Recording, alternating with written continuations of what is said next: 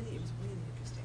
Someone not on any of those mailing lists. You should email me on my phone. Oh, yeah. Or, I actually, her on her, but I didn't, I just heard last minute. man, I'm not taking, you know, This was, just read on. Well, that sounds like something I would like. this was, yeah, this was, you know, it wasn't. Do you want to it was No, like, no, it's the rest. Yeah, but They were they're- huge. Yeah, um, the land's not coming Yeah, but that's a different thing. Yeah, they, they, it was just.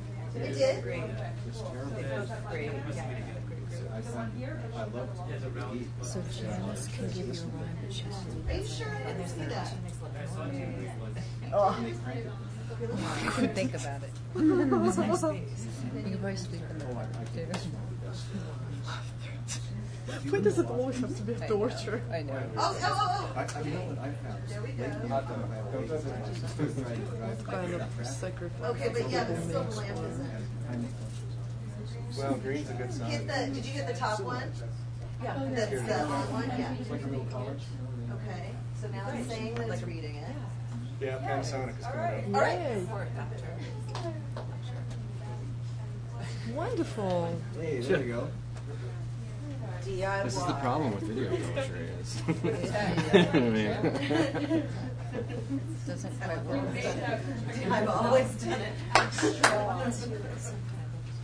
Wait, So wait, this wait. thing I need to does check if very one well. more It's a thing little works. floppy, like, you know, Jesus is. Like Jesus' is phallus. Just So that might come off. It doesn't really It's like click like it's supposed to, but it does work. And Alright. so, So um, we just keep this in the middle. yeah, it, it gives you some. You can go louder. Just don't want to feedback. So you're gonna introduce. Yeah, I'll just say real quickly. since we're- Wait, I just check if one more thing is working and then.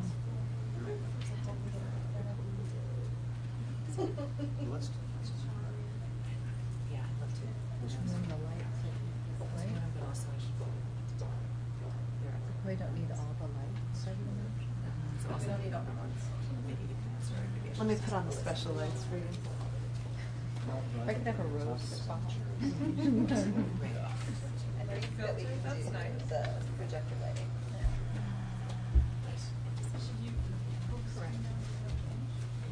You want a little more?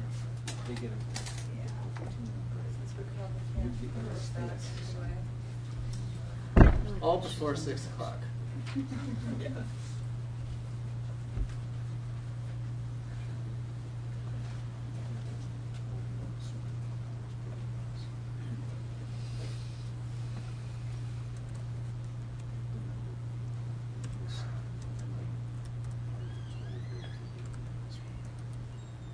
profit. Yeah. The garbage.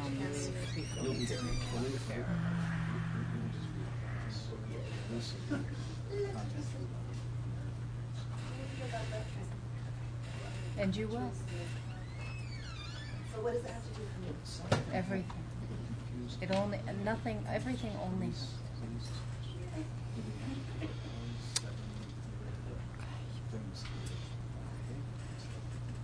Let's start. Um, I just wanted to make sure that I'm connected. Okay. I'll just start talking. Yeah, yeah, yeah. Just Thank you, everyone, for your patience with, with setting up. Uh, it's going to be well worth it. Uh, welcome to the pop-up uh, uh, gallery uh, performance slash talk. Uh, thanks to Vanessa for contacting us and putting, putting to place Vanessa. Uh, many of you know her work here. Um, I'll just add to the fact while I'm waiting for this to come up on the screen. Uh, among Vanessa's, uh, you know, incredible uh, kind of gifts to conceptual literature. Uh, her curatorial practice is also really, really, um, I think, valuable in our. Uh, and so um, Vanessa contacted us about bringing Talia here, and um, here she is, and we're really, really happy that, that uh, we can make this happen. Um, I can start reading from the poster. Uh, if, Yeah, just read Yeah. the poster. Read the poster. Natalia Fedorova is a Russian new media artist, writer, literary scholar, and translator. Natalia holds a PhD in literary theory from Herzen State University in St. Petersburg. She has written numerous publications on avant-garde poet, poetry, catenic poetry, concrete poetry, hyperfiction, literary text generators, and video poetry, and is a curator and creator of Video.text Video Poetry Festival in St. Petersburg. From 2011 to 2012, Natalia was a Fulbright postdoctoral researcher at the Trope Tank, at MIT, and is currently a Spire postdoctorate researcher with the ELMCIP group at the University of Bergen in Norway, and editor of ELIT and New Me- Media Writing columns in the Radipalex magazine here. Natalia is the author of a hyperfiction piece with multiple endings, seven, and a boot novel, Madame Edelasa and a Butterfly, co-written with Sergei Kotov, and a number of short prose fragments. In collaboration with Taras Mashtalir, she founded Machine Libertine Media Poetry Project.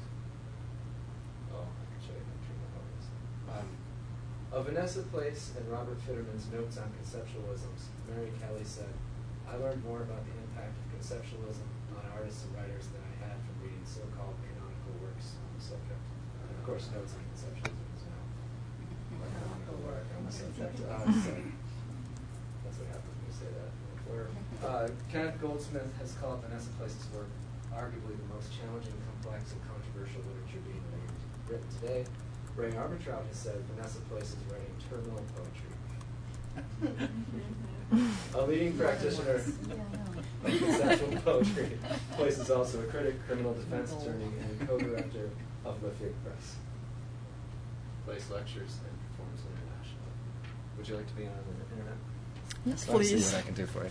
While they do that, I'm gonna contextualize. Yes, thank you. Mhm. Yes. All right.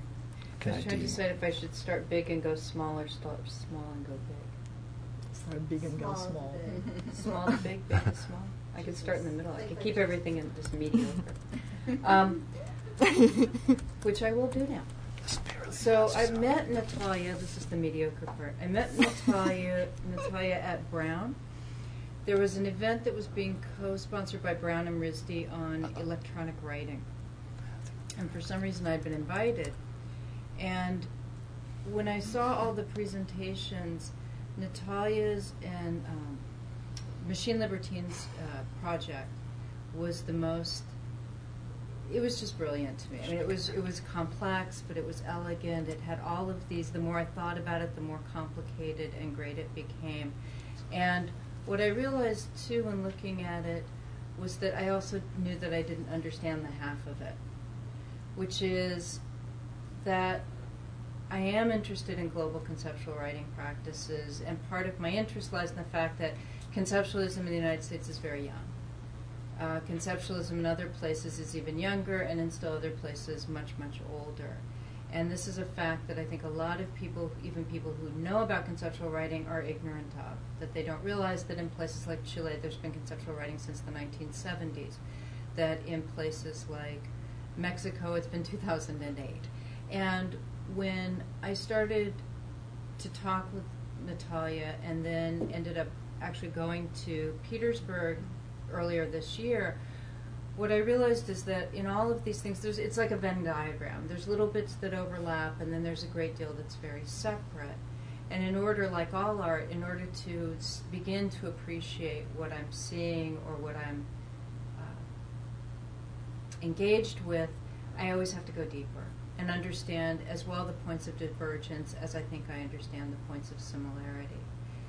And with that said, what I found specifically, and Natalia, this is what I believe she's going to speak more about now, is that in Russia there's um, a historical participation engagement with a kind of conceptual. I want. I don't want to even say conceptual art. It's a conceptual aesthetic practice that text has always been an integral part of.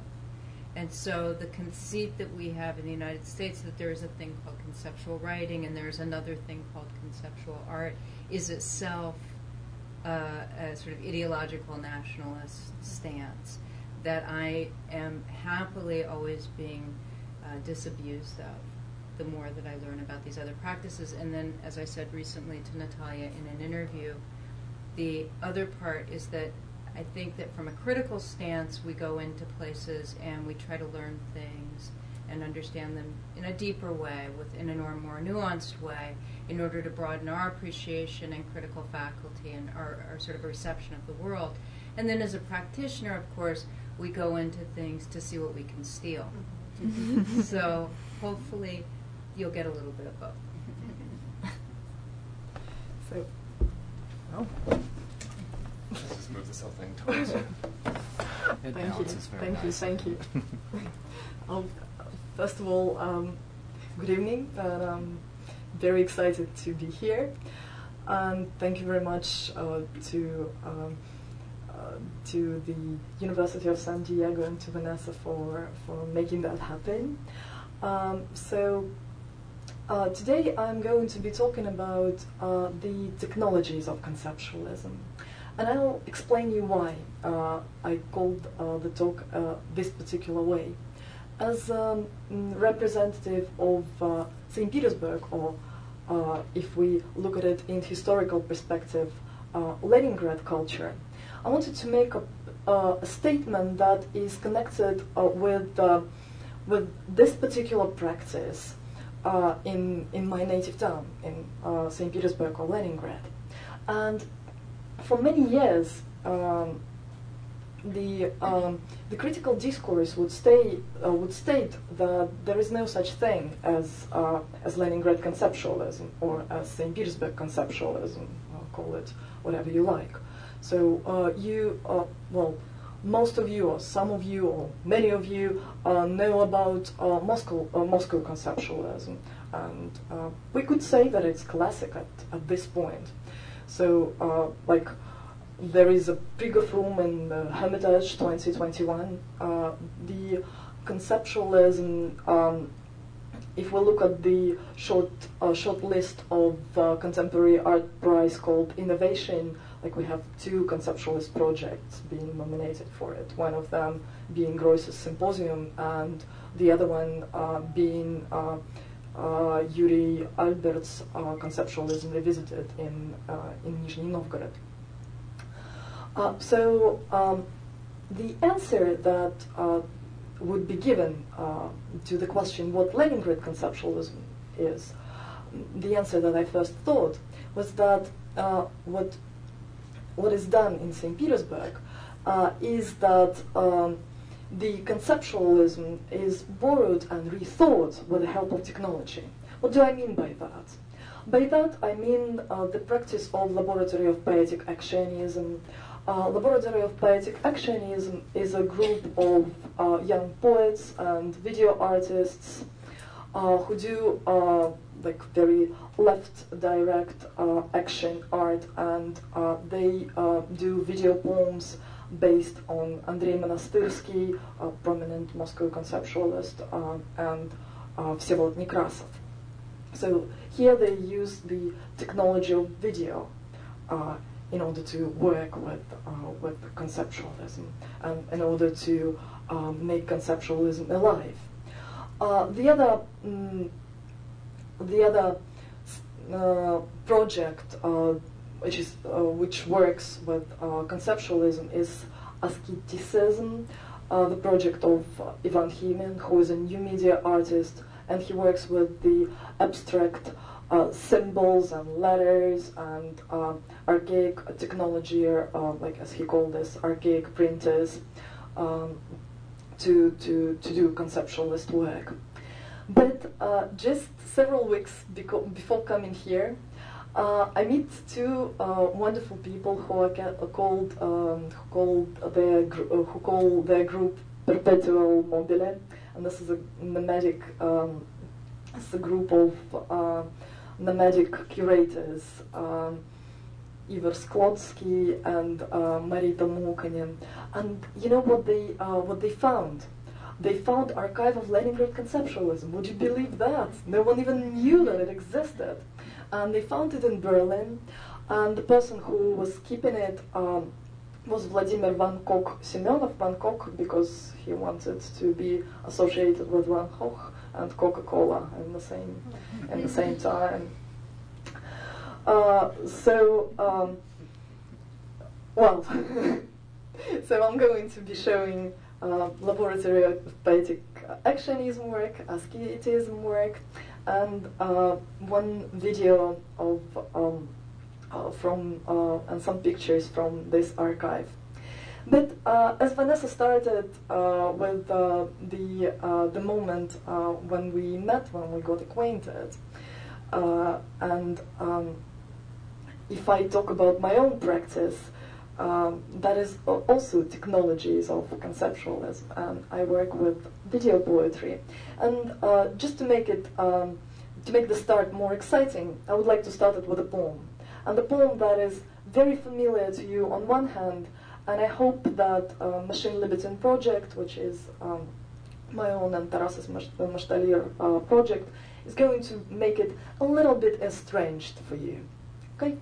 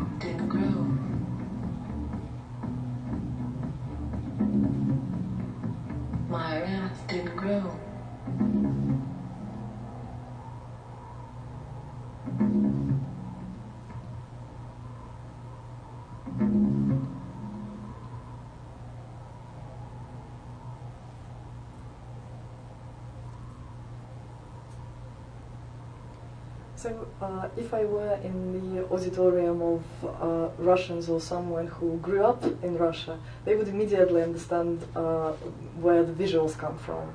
And the visuals come from a very, very famous cartoon, which, which is called Snow Queen, uh, done by Soyuz Film, 1958, um, 1956. Um, and um, you can see that the visuals uh, uh, experienced the influence of Cubism, Russian Cubism, and well, not necessarily Russian uh, only. And uh, well, the um, the text is being pronounced by the text-to-voice um, inbuilt macOS uh, mechanism, um, and this is Vicki voice. And the reason why we are uh, we we were using this, the uh, the aim of this was to um, kind of to to denounce to uh, to, decap- to decapitate uh, this masculine anger, uh, revenge poetry, and hand it to uh, the feminine voice, which has no particular uh, bodily origin at the same time. Uh, well, if you have any any comments or questions, you can you can interrupt me as I go. Okay, uh, so now I'm going to be back to the archive of, of this uh, exciting find of uh, archive of Leningrad conceptualism, and uh, I'll briefly uh, briefly describe you what's what's in this archive and show one of the uh, eight millimeter films that were digitized by uh, by the Perpetual Mobile team of curators.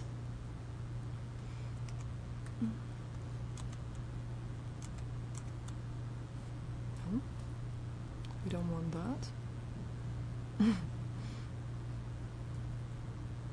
Excuse me.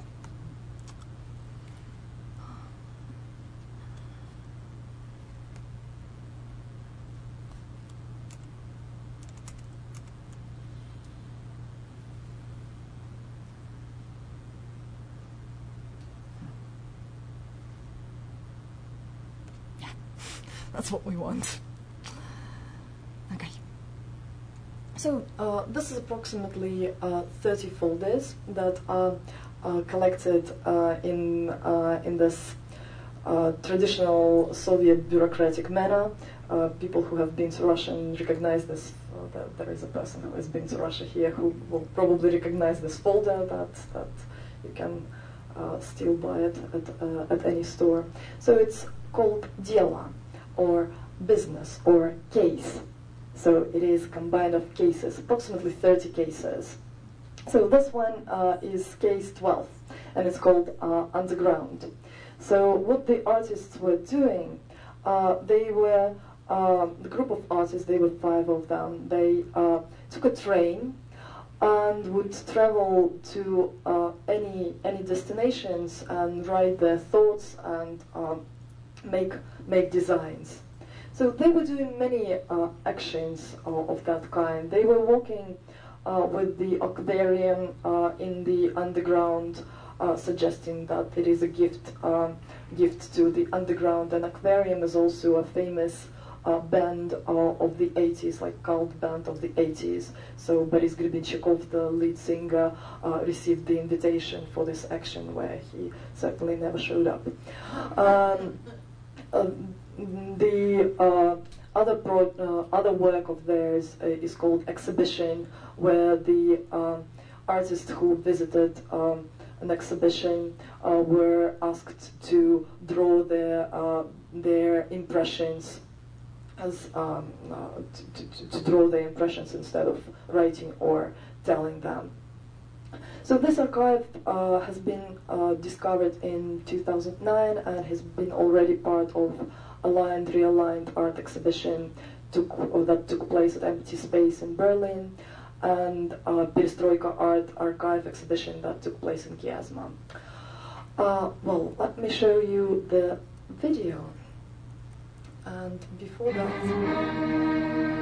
uh, the the music was put by curators. It is not the original, but well, uh, you can let me know if you want to, to watch it without the music.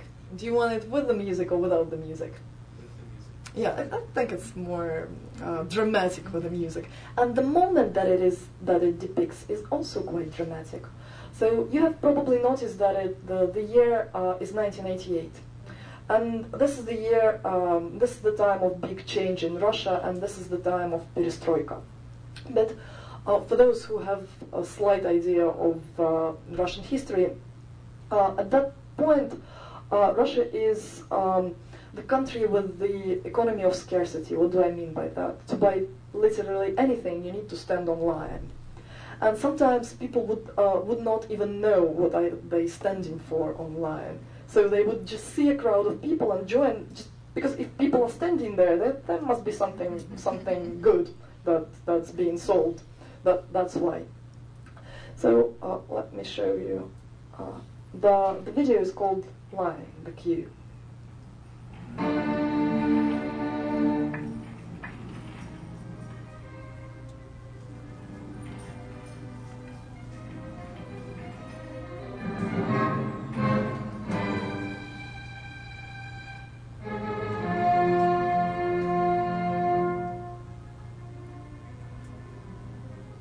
So this is Nevsky Prospect, and uh, this is cosmetics store.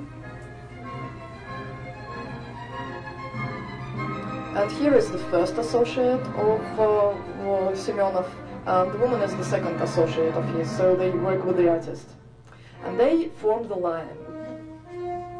See, look, look what's happening. People start joining them.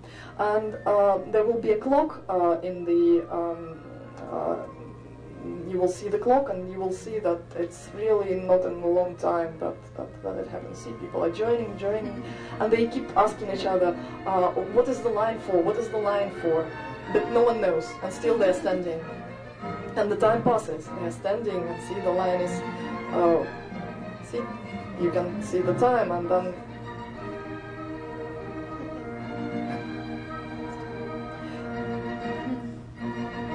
So according to Stodolsky, it represents the collectivity. So this is the collective spirit. This is how it operates. Look, there are lots of people.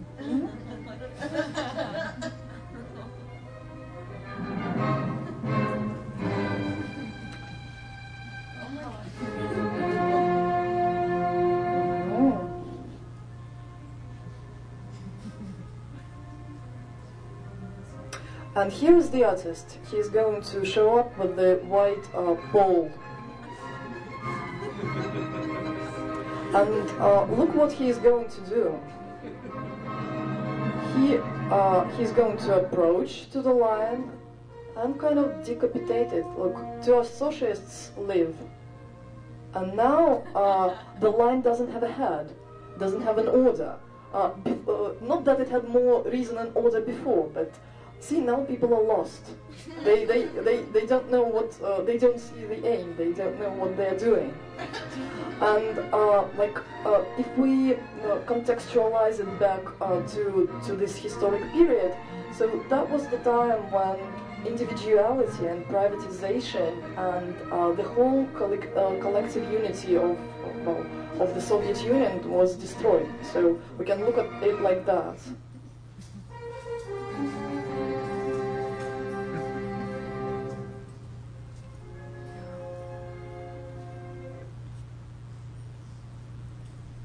So as we can see, uh, the um, Leningrad conceptualism was uh, working with the with the reality and with the language, or working not with the but against the uh, reality and uh, the language of the uh, Soviet uh, bureaucracy and uh, the Soviet um, Soviet material reality uh, as well.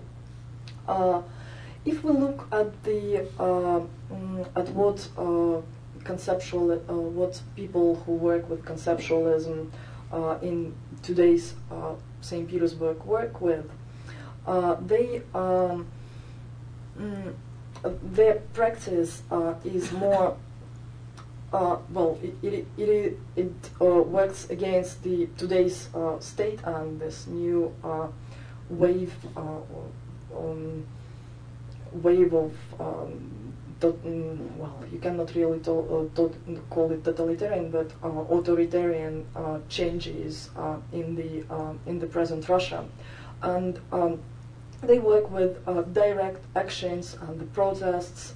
And just to put to draw a context of um, what uh, well you probably all heard uh, about the Pussy Riot trial, and there was a severe reaction uh, in the artist world to to this trial. And one of uh, these uh, one of the actions that uh, were uh, were done in response to the trial at the time of the trial was Lena Pashenkova's work. What what it says it says there could be your democracy here, and uh, this is uh, right in front of uh, Stadium Spilled Blood, a central cathedral in St. Petersburg. And uh, she's wearing all the attributes of, of the Pussy Riot group. Um, and, uh, well, the, the line in the bottom says, uh, for um, recreation of the reputation of Russian Orthodox Church. Uh, the other action, um, the other very striking and impressive action that that was taken, uh, like actually across the street from this place and uh, approximately at the same time, uh, was um, Pyotr Pavlensky action when he uh, literally sews his mouth, like with a needle and uh, and uh, and thread. So uh, and. Um, Laboratory of Poetic Actionism, uh, they, their work is not um, as um, uh, as radical as that, but um, in the um, in the composition. Do you want to see two films or do you want to see one film? What do you want to see? How many? Two films. You don't even know whether they're good or bad. Two is better than one. Uh, We're in line now. okay. Okay, so let me show you the two. Hope. Mm,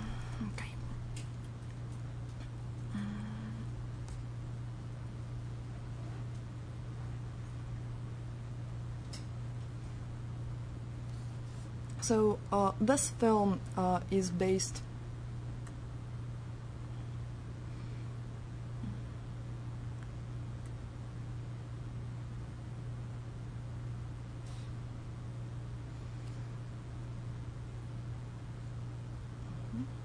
okay. So uh, this film is based on the text of Vsevolod Nekrasov, Moscow conceptualist and concrete and minimalist poet as, well.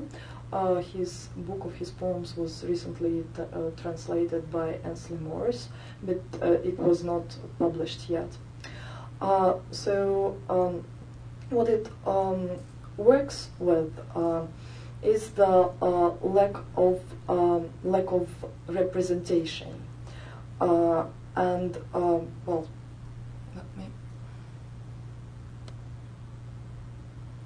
have to give you a little bit of the context uh, about the Laboratory of Poetic Actionism. How they became famous, they created uh, one of the slogans for the protest movement, um, for the parliamentary election protest movement, and uh, the slogan read is «Вы нас даже не представляете», which both means in Russian uh, «You don't represent us» as the uh, absence of uh, representational democracy in Russia. And uh, you cannot even imagine us. Like, there are much more of us than, than you can think of. Uh, so uh, this uh, this video deals with with the same topic, uh, but it takes uh, the text of uh, the Moscow conceptualist uh, to address the present day political issues. So this is the documentation of the installation that uh, took place in the forest uh, not far from uh, from St. Petersburg.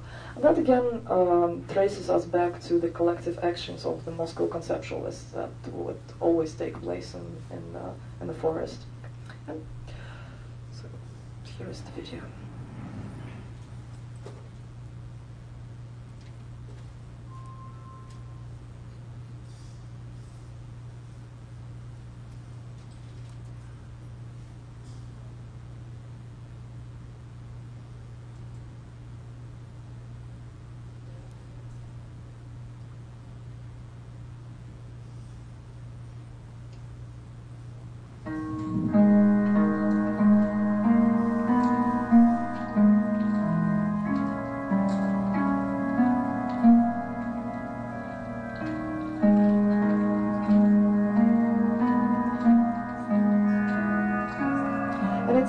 Made like this uh, collective action slogan. They would also have slogans uh, attached to, to, to the two trees.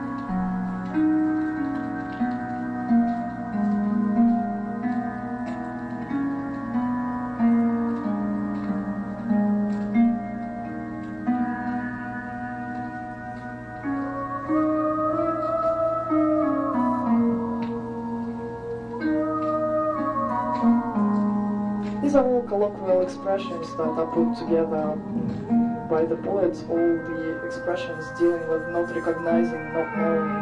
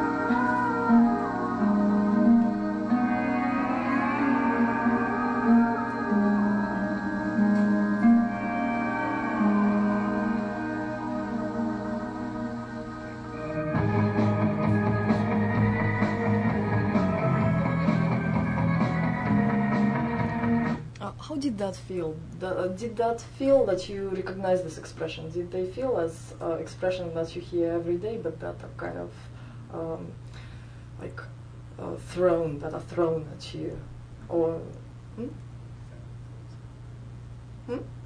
No, you you didn't. Uh, because for me, it's like the words that you hear every day in uh, in the street that that um, um, well, one the work that um, that uh, Vsevolod Nekrasov does uh, is also uh, called uh, concrete uh, concrete poetry. At some of the works that he does are called concrete poems. So that seems to be a very concrete representation of, of, language, which talks about lack of representation at the same time. Do you still want the second video of, of this group? You're a very good audience.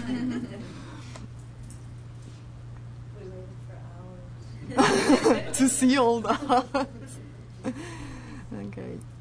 Uh, so the next one is called Dotted Composition, and um, it is the text by um, Andrei Monastyrsky, and his dotted composition. These are fragments. It not it is not the whole dotted composition, and um, it was interesting actually that when the artists created uh, this work, they were working uh, kind of intuitively.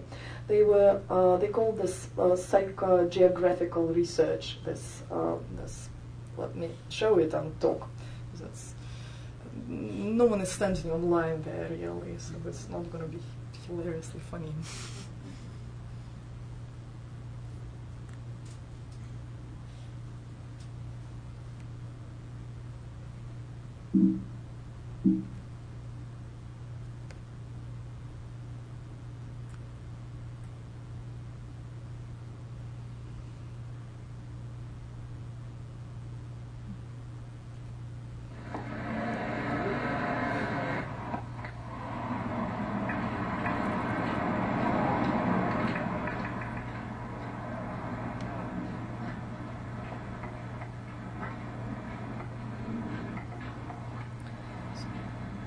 So some of these shots are St. Petersburg and some of these shots are France, actually. Even though you would assume that it all looks very much, very much St. Petersburg. Uh, so what what they are doing here? They are uh, collecting. Uh, oh, let me move a a little bit. I don't know what to do with myself. yeah, this is a good idea. Let's try. Thank you. Thank you very much. Yeah, there you go. Is it better? That's better. great. Good. okay.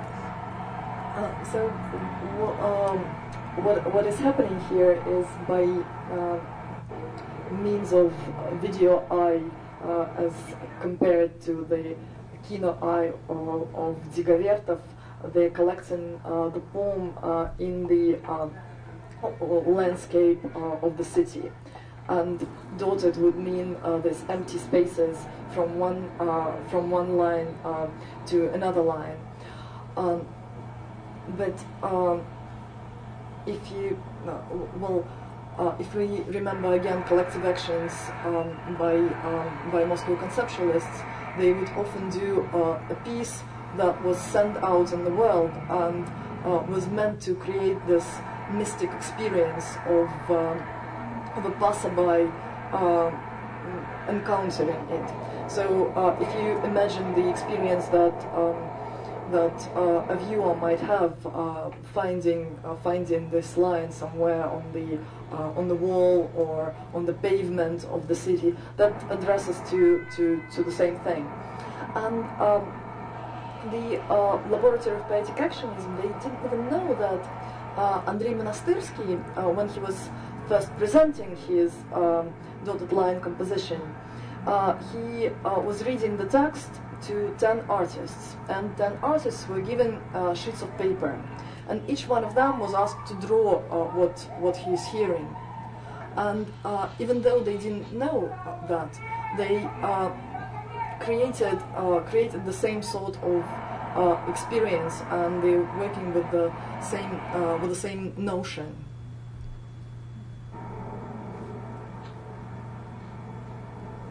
Yeah, this is France now.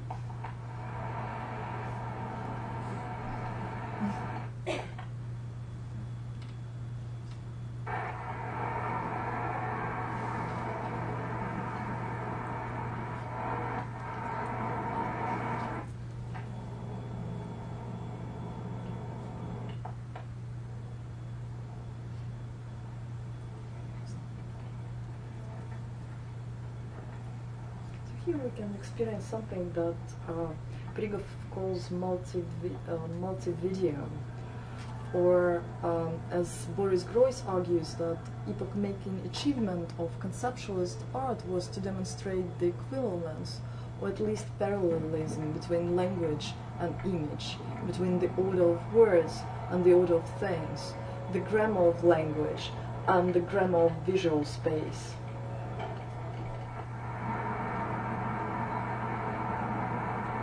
So laboratory of poetic action is my writing on installation space of the city as on a piece of paper and uh, animated this piece, uh, these pieces of city by means of by means of video.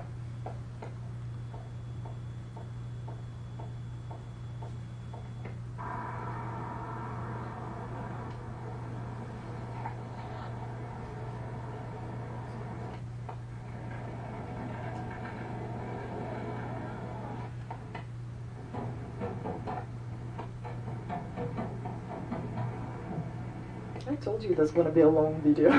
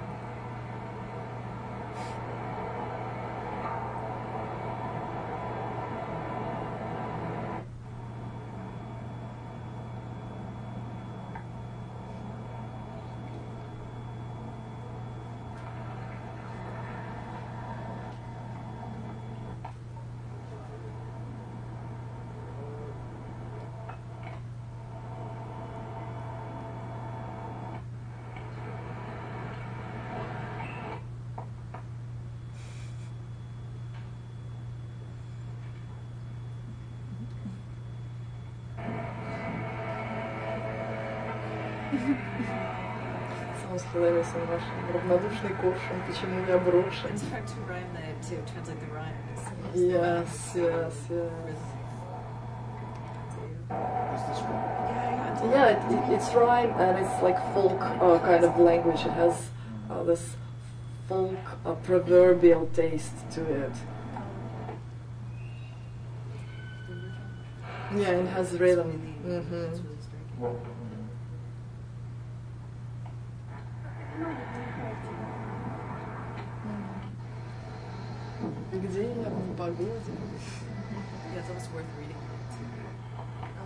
Жизнь на исходе. Музыка кончается, язык заплетается.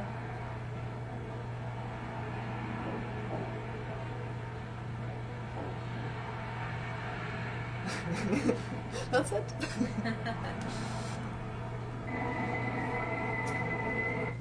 Now that you had so much experience of uh, material reality, uh, I'm going to draw you uh, to something less material than that.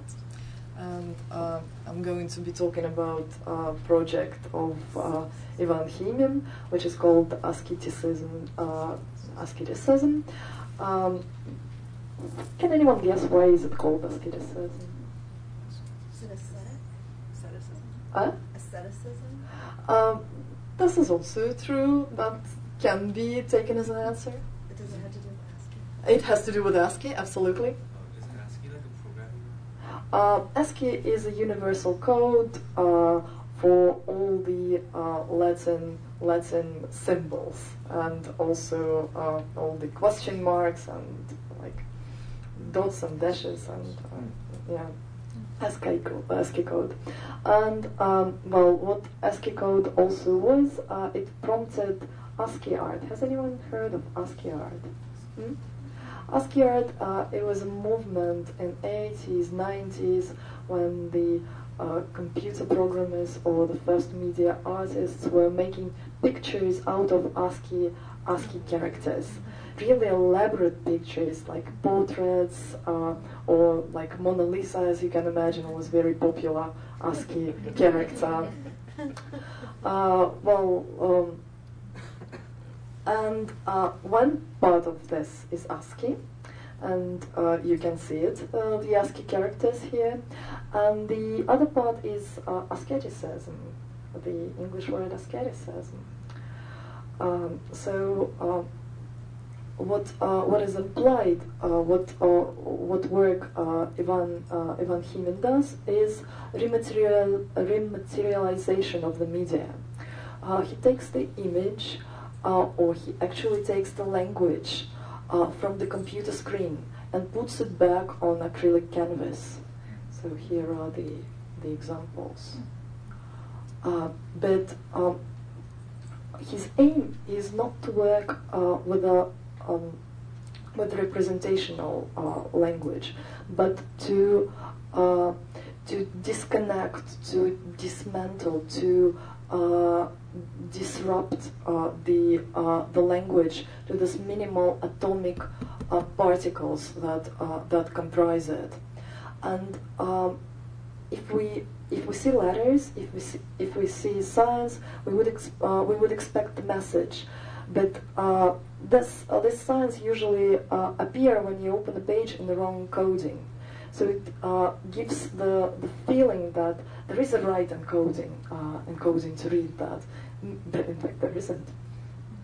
Um, so uh, the the other work that he does, and uh, here I'm showing pieces uh, from the collaborative performance that Vanessa Place and Ivan Himin did together uh, in January this year. So. Um, is anyone here familiar with Vanessa Place's work? uh, can anyone guess uh, what what piece has been uh, separated or like worked with in this piece? Do, do, you remember Vanessa? Which which was that? From this, I think I do. Yeah, I think I know. It's. Does anyone else have any ideas? Is it the vagina piece? Um, this is the vagina piece. Okay. but that was a good. but that was a good guess. That looks much more like the Uh, vagina. that, that, that was the scam manifesto. That was scam Manifest. Oh, Scum Mhm. Manifesto. hmm And this is this is the vagina piece. Uh, so uh, what what has been done here? The text edit, um, the text edit uh, was uh, uh, editor was used, and the Perl programming language to mingle uh, the the text, Vanessa's text that was fed, and. Um, Vanessa was reading, and simultaneously the printer was printing, doing the printing job, and we had a uh, a camera that was filming it and a projection uh, projection on a screen uh, behind. Well, um, so uh, here I demonstrated several uh, technologies, uh, so-called technologies of uh, conceptualism that uh, that are being practiced uh, in um, in modern St. Petersburg. One of them is video. The other one of them would be computation, computational poetry, or rematerializing of of the media. video is used for the uh, purpose of uh, estrangement or decontextualizing uh, the work, or it can also be used as um, a mean of social um, social dis, disobedience or social protest. So I'll probably I'll probably leave it here and would uh, allow you to ask questions or comments or.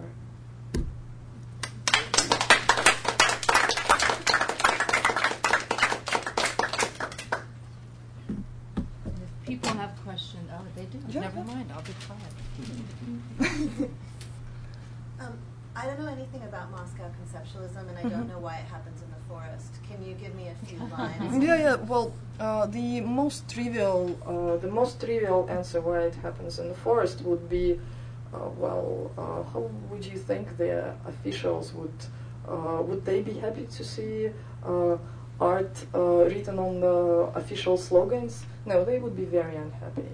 And uh, well, the reason for uh, that was the reason why they would go to the forests uh, there. They, they, they had to be hidden, and well, certainly they conceptualized it and uh, uh, explained it as uh, as sh- uh, as in enlarging or pushing the limits of art practice and uh, doing this con- uh, uh, conceptualist gesture of uh, like living art or, or combining art and living. And this is something Prigov was extremely good at. Like he was always doing art and he was always living and.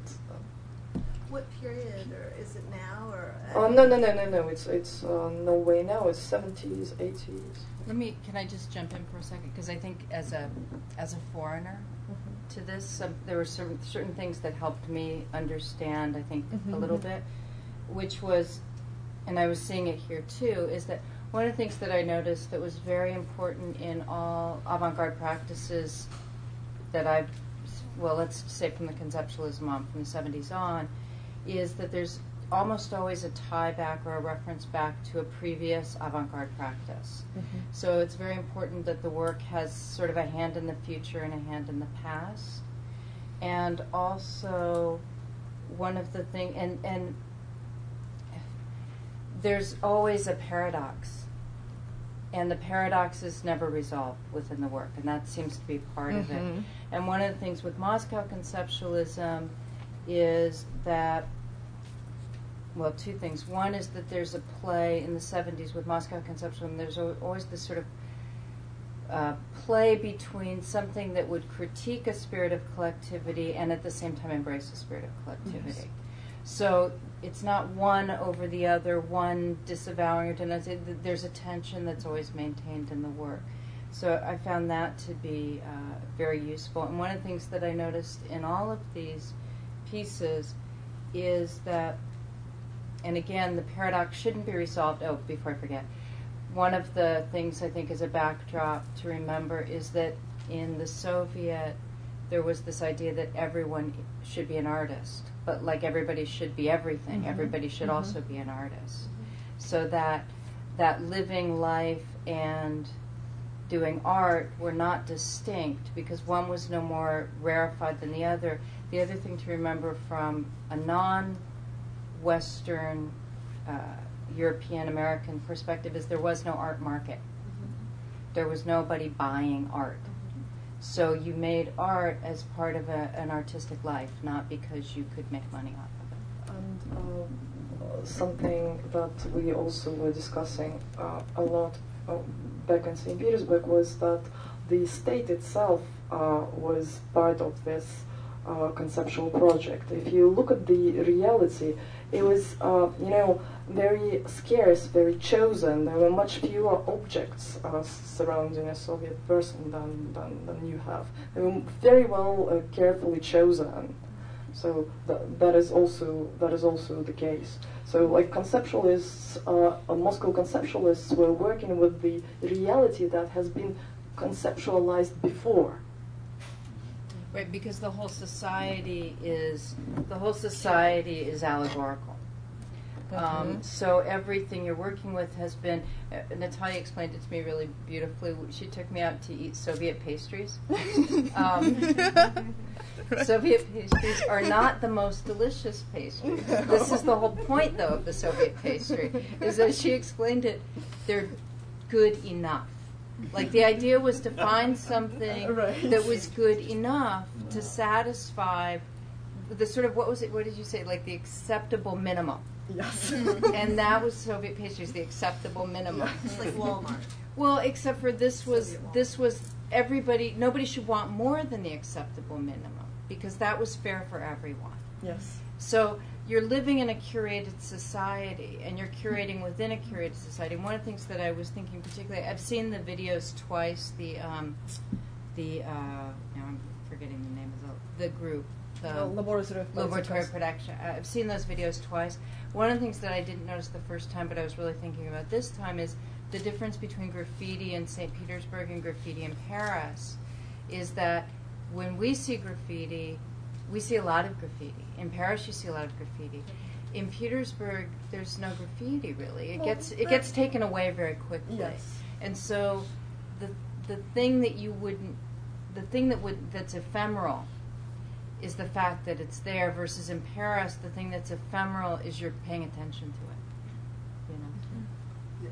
When, when we were there in '89, we met Prigov, and one of the things that he did when he greeted us was to hand everyone an, an envelope in which there were words which he pulled out and threw into the air. So it was all about this ephemerality. Um, Right. There was a very vivid sense of what was important to him. The other, the question I want to ask is whether um, the Moscow group was informed or interested in both French situationist practices Mhm. or the or the lettrist movement because they seem to be I'm almost sure they knew, you, they knew nothing about letterism. This is like I'm, I'm almost positive about that. the situationism. Uh, is situationism really seems to be. Uh, um, I don't remember reading anywhere that they were familiar with that, but it makes sense. it does. Yeah. Yeah. It seems very familiar. It's it's interesting again from kind of the outside perspective when I look at like Komar Melamid's projects from the 1970s. I'm thinking of the Super Objects for Super People, which Mhm. was a catalog of faux luxury items you could buy, and it was like tongue rings, but there were big rings you would put at the end of your tongue with a big ball in the middle, and it had they had um, or there was a head mask that you could lock and Mhm. things like that, and with this very hyperbolic descriptions. But what I realized when I was looking at them was there was always again this sort of tension between. There, it was very difficult to read them as either being ironic as they were ironic clearly, but they could be taken as as an ironic indictment of capitalism, or they could be taken as an ironic indictment of the Soviet. Mhm. They serve both both functions in Mhm. a way. And um, I'm sorry, go ahead. Oh, yeah. Well, well, one of the reasons why I was also showing this очередь uh, is what uh, what Vanessa is saying uh, is that this seems to be uh, this moment when uh, conceptualist um, when the conceptualist project is working with the Soviet reality, right, and critiquing uh, the socialism, and at the same time, it, it, it is almost about like they are standing to consume, they are standing there to consume something, right? Uh, it's almost there to critique the capitalism, what uh, what is uh, well done a lot by uh, by also laboratory poetic uh, action. Yeah, one of the things that I found so fascinating when I was there last, this is going to just fall. You can Um, just take it out. Yeah, All let's, right. let's just take it out. Oh, no. Yeah, Yeah, there we go. That's, that's a great idea. Yeah. One of the things I found so fascinating is, again, I- and I've said this before, I felt that things should be much more legible than they were. They were kind of legible, but not quite.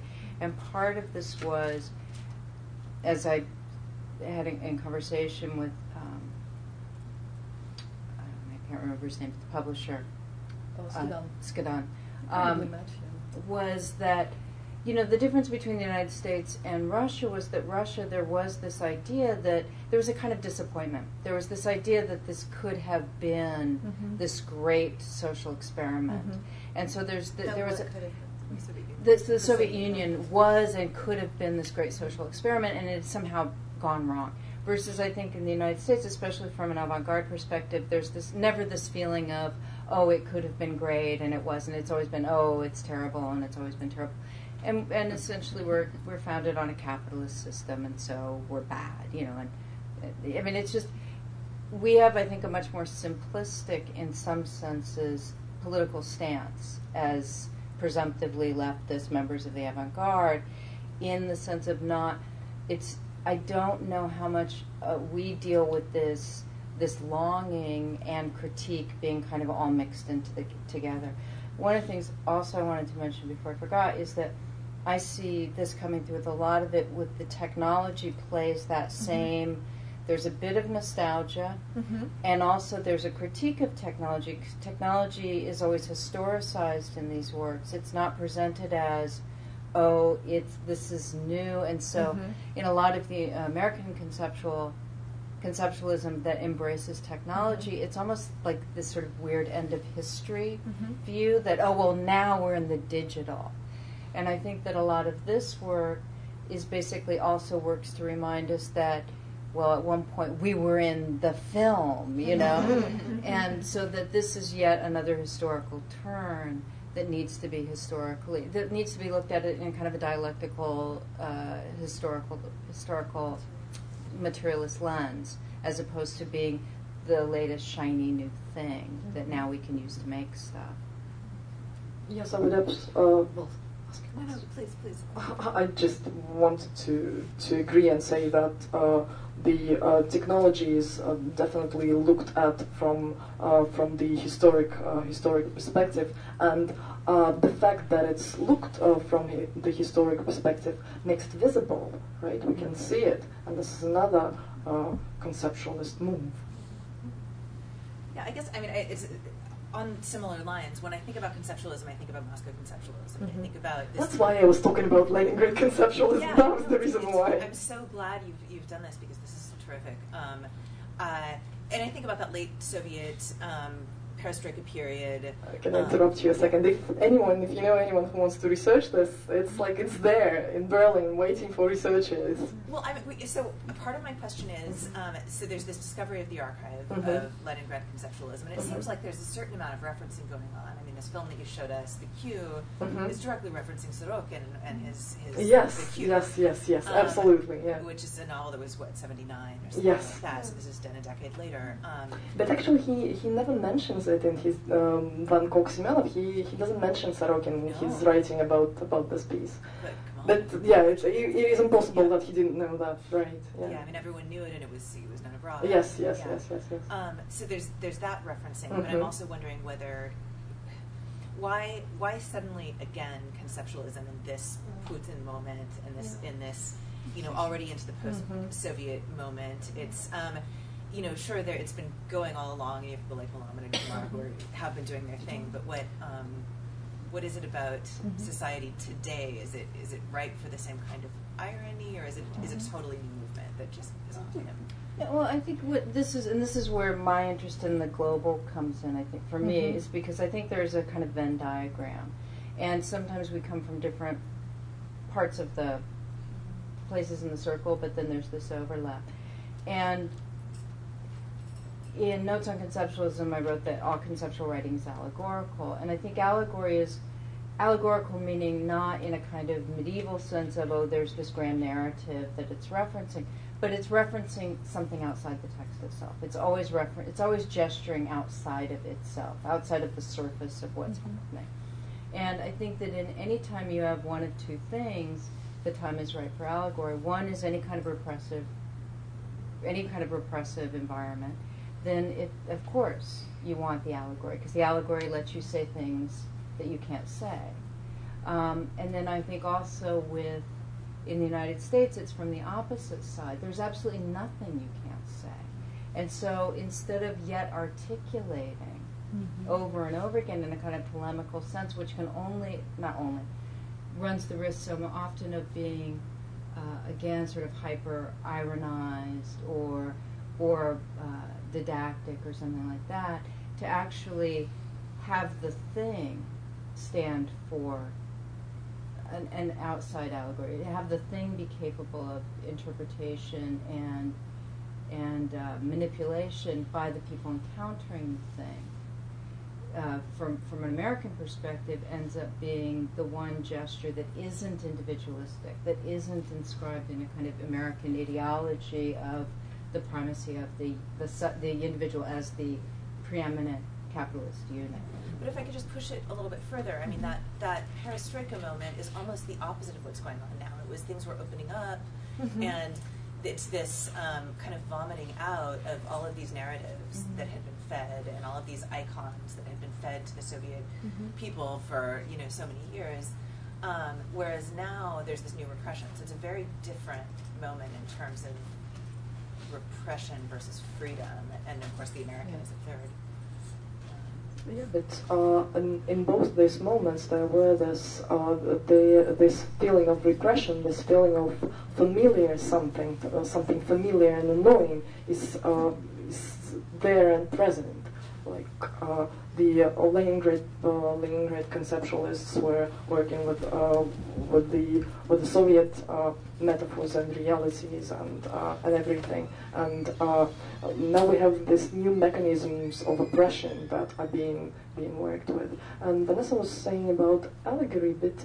Um, uh, which which is certainly true, uh, but I was also thinking that um, the uh, the mechanism, the strategies that state uses to um, to create this new uh, totalitarian new totalitarian regime.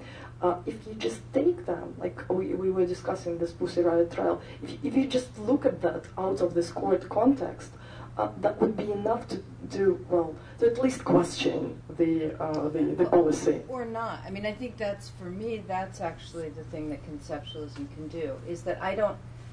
What I'm doing. Let me let me reverse engineer it. If the idea is that.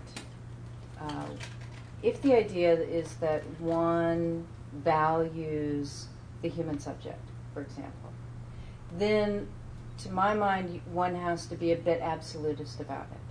So if I present, for example, my own work, if I present a statement of a rape case, if somebody reads that and is horrified, that's one that's one response, a legitimate ethical response. If somebody reads that and is turned on, I don't get to say, "Oh no, you're not allowed to have that response." If I actually believe in a kind of of um, that the human subjectivity is what that what makes it valuable is not that it's all like me or it's all like the way I would have people be. So I think for me the, the reiteration of these things basically holds a mirror up to the person encountering the work and says, You will see yourself for the kind of person you are. That's not my job. My job isn't to tell you what kind of person to be. Your job is to confront the kind of person you are. So if you show the Pussy Riot trial and you are offended and feel whatever, or if you feel they got what they deserved, now you know the kind of subject you are.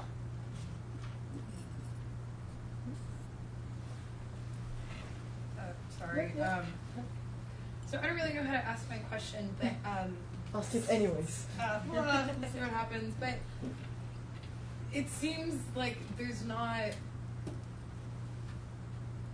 Crap! Sorry, brain's kind of trying to like That's all right. put words out. Try it Um, again.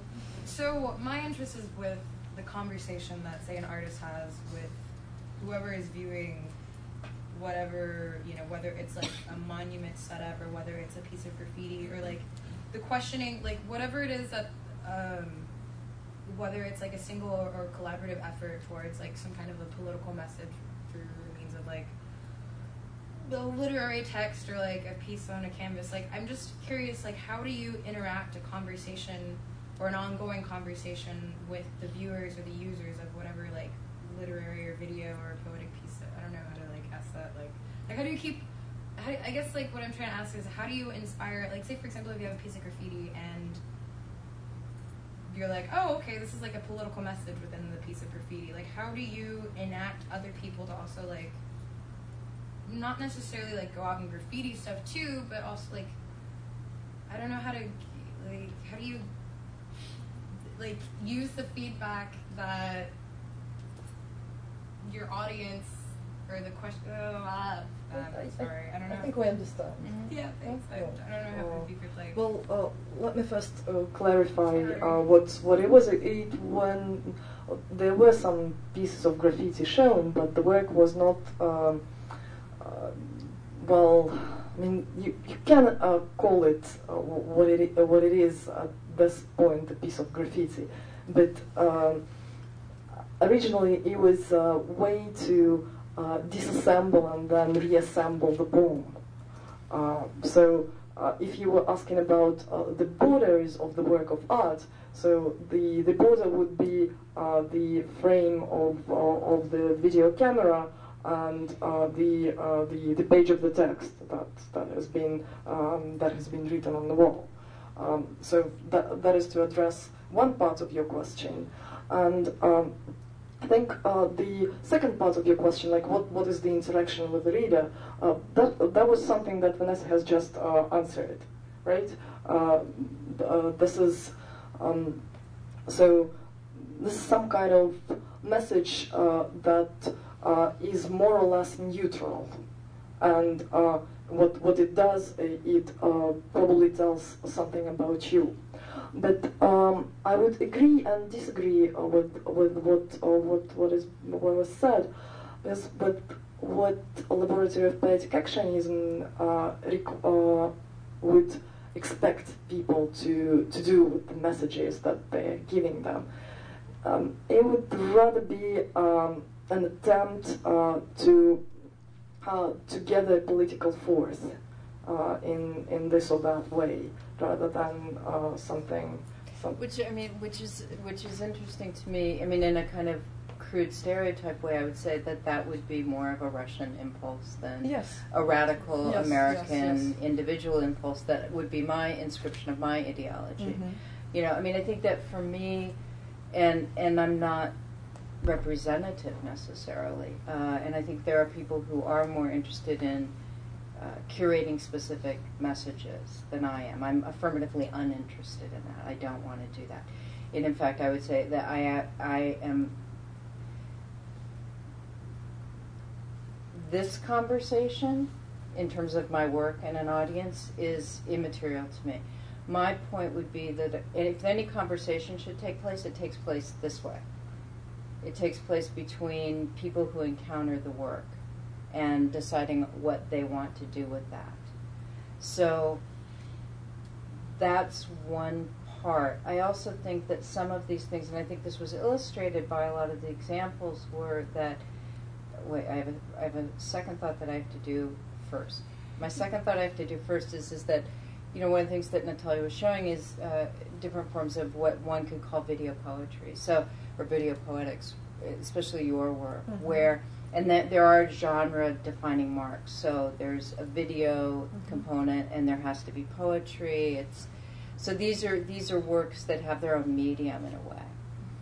So that said, so in other words, there's a difference between the video of the writing scene as framed, as portrayed on the street, and are pretending like we're not watching a video, but we're actually walking down the street and seeing the thing right written right? So there's two different pieces. So the video is like looking at the poem on the page.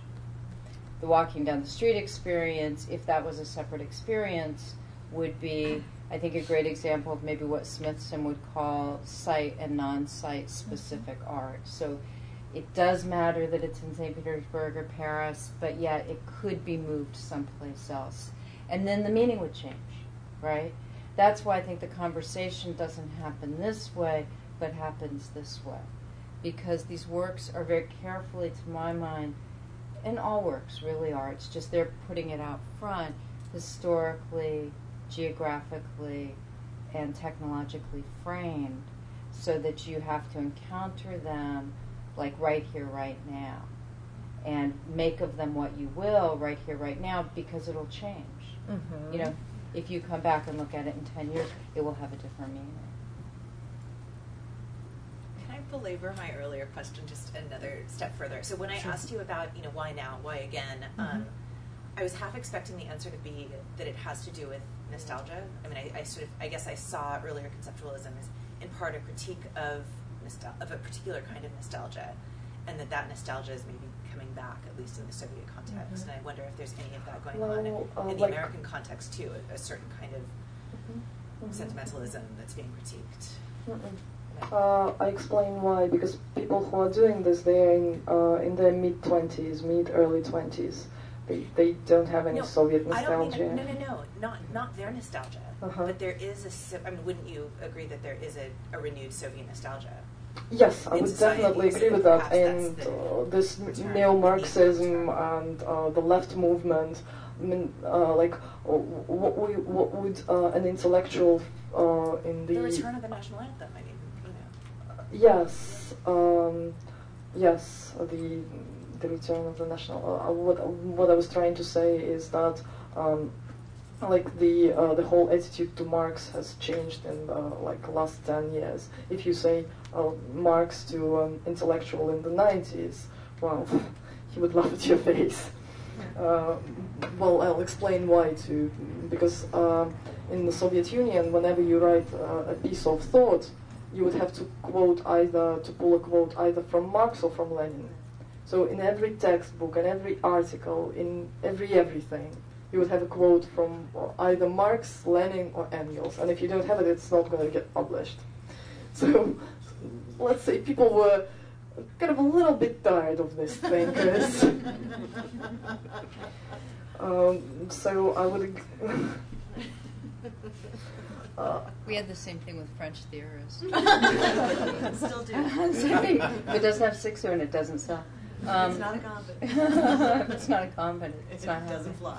But but I think no, and I would say with American conceptualism now, yeah, absolutely. Th- Well, it's it's interesting. Everything is always like more complicated than it should be, but absolutely, I would say that there's a critique of the lyric subject.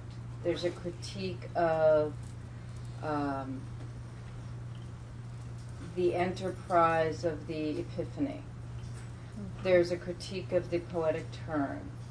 There's a critique of, of, of language. There's a critique of language poetry.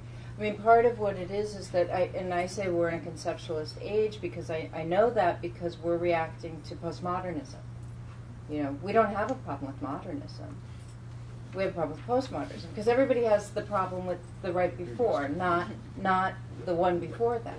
So, I think that that yes, absolutely. If you look at it, it's, there's that that immediate generational uh, pushback. And what's interesting to me is, I would say even now there's people doing conceptual work where they're doing using hyperbolic subjects because their their their problem is with people like me. Yeah, so they only want to talk about themselves. But which is all fine because I think that that is what kind of keeps practice and poetics and things like that interesting. When I discovered Komar and Melamid, mm-hmm. I thought I had found I had found like a little toy box.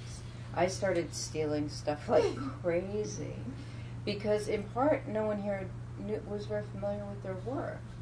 So I could steal like crazy. But also because in an interesting ahistorical historical way, a lot of what they were doing felt very relevant to the United States now. Yeah. Well, and then they started doing American critiques. Yeah. Yeah. The Reagan. Oh, uh, I'm sorry.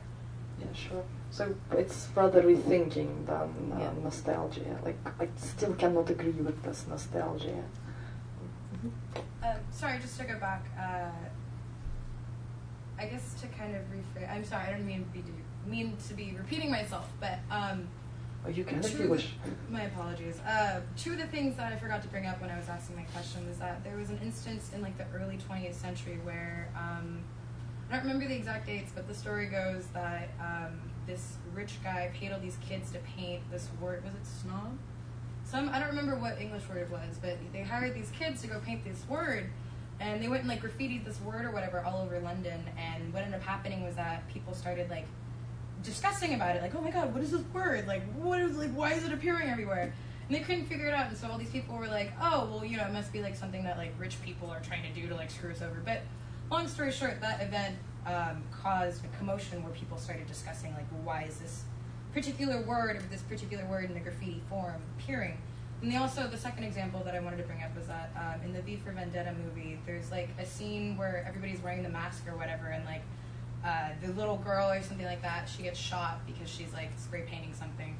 Um, so with those two examples in mind, what I'm interested in is how do you create art that makes other people want to create art as well, especially within youthful communities, especially within lower income communities where people aren't able to actually like go to school and learn these fancy terms and be able to be within a network of intellectuals. Like, I'm just curious, like, how do you get people to the same level that you guys are at without having to go through the college route? Is that You possible? give them the algorithm. That's what Pussy Riot is doing. Uh, what uh, what they're saying is that everyone is Pussy Riot, right? Everyone who wears this mask, the bright dress, and the uh, bright tights is a Pussy Riot. So uh, they and they are legitimizing any practice uh, done with uh, with their algorithm and with with their methods. So how you involve other people? You give them a simple and repeatable, uh, easy repeatable method. So how do you share that, or like, how do you? Okay, I'm going to give you the answer that will make you hate me. That's okay. Mm, The answer that will make you hate me is I don't. That's not my job. My job is not to tell people to go out and spread the good word of art. My job is not to tell people to that they should think like me, that they should be like me. My job is simply to do what I do. If people want to go do their own thing, they'll they'll figure it out. I have no I have no lack of faith in people's ability to figure it out. But but I do think that that perhaps we're asking the wrong question. I don't think art is obligated to do anything. I think art exists as a thing that people can use to do stuff. So it's not the thing is is that what when you walk around and you see things to to have the idea that oh I too could do things then I think that people do uh, realize that these are these are possible. Obviously they do. It's just so it's not the function the function of art is actually to not be functional is my point. There's many of many things in the world are functional. Many things in the world make money to me what's nice is that there exists something like poetry which in a way its only function is to say listen to this language. Stop for a second and think. The only function for art is to say stop for a second and look and think. You do what you will with that but that's its only job. You know if you was it Louis Mayer from the old uh, uh, MGM studios was if you want to send a message you can send a telegram that's kind of how I feel. My my job isn't that. That's somebody else's job. There's others in I just wanted to make a brief comment uh, that uh, the uh, what, we, what you were saying obviously reflects uh, the lack of uh, collectivity imprinted imprinted in your mind. That that, that is not the case for uh, the groups that practice conceptualism in Russia. No, it's all about collectivity and engaging more and more people. Um, um, someone wanted to ask a question, or I don't know. Um, something that addresses Amelia's question and um, Mhm. that I think about a lot is this um, this moment at the end of the 80s, or you know, at that part of the turn of the century versus this part of the turn of the century, um, which they seem to me they seem very mirrored. Um, and in my own work, I'm working with stuff from that period because it seems to be speaking about this period a lot. Um, and it's this um, relationship of the construction of the producer consumer. Um, and that um, to I mean, I was in I was in I was in Czechoslovakia at the time of the Velvet Revolution, and, and, and noticing that there was a really sharp distinction, and this is I know quite different, from, but there was a really sharp distinction between producer and consumer, um, or at, le- at least politically, and um, th- that there was there was an idea that the producer and the consumer, the, con- the producer was no better than the consumer. Whereas in other places, there was an idea of a hierarchy of producer consumer. And here again, with social media and access, you know, Web 2.0 or whatever, this thing that's happening. Um, and the Web being 3.0. yeah, this, the, yeah, this, this service economy that um, we are producer consumers, um, and it's it's a, a critique of the notion of subject object, um, Well, but but that's- in, in but, yeah. neoliberalist. But I um, would say that that is the conceptualist turn currently now too, is this idea of the subject, that there is no separation, that we're both kind of formed. And Ber- Berardi, I don't know if people are familiar with Franco Berardi's work, mm-hmm. he writes a lot about, he's a little bit of a crackpot, but but he does have a point where he talks about the age of capitalism we're now in is the age of semio-capitalism, where we're, we're uh-huh. trading as semiotics. Mm-hmm. We're trading signs and signifiers. And so in that way, I would say the the anti-individualist ideology embedded, and this is why these things are always these interesting Venn diagrams. In American conceptualism, often is this idea of why should I speak for people who are obviously speaking for themselves on Twitter and Facebook, all over all over the internet. So instead of me going in and ventriloquizing or rephrasing, I can just represent the language of people directly. So I think that, and, and at the same time, we're still participating in this sort of semiotic play, which is the focus of semiotic capitalism, most elegantly demonstrated in something like Facebook, which takes your information, your language that you voluntarily give them, you want to give them because your cultural capital increases with, with your engagement, and turns it into another form of economic exchange in different parts. That again, we willingly participate in because there is something in it for us. So as opposed to this top down exploitive notion, it's a much more complicated and inflected notion of we are the signs that we're trading and are being traded. Mm-hmm. Which is a new, no, a new-ish notion of, collect, of, of collectivity. It is, or it, but of- this of is why I say yeah. we, we have many things in common and many things not.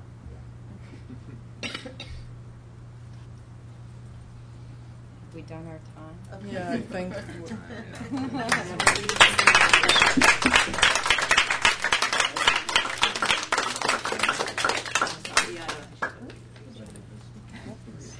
Do you have anything to sell?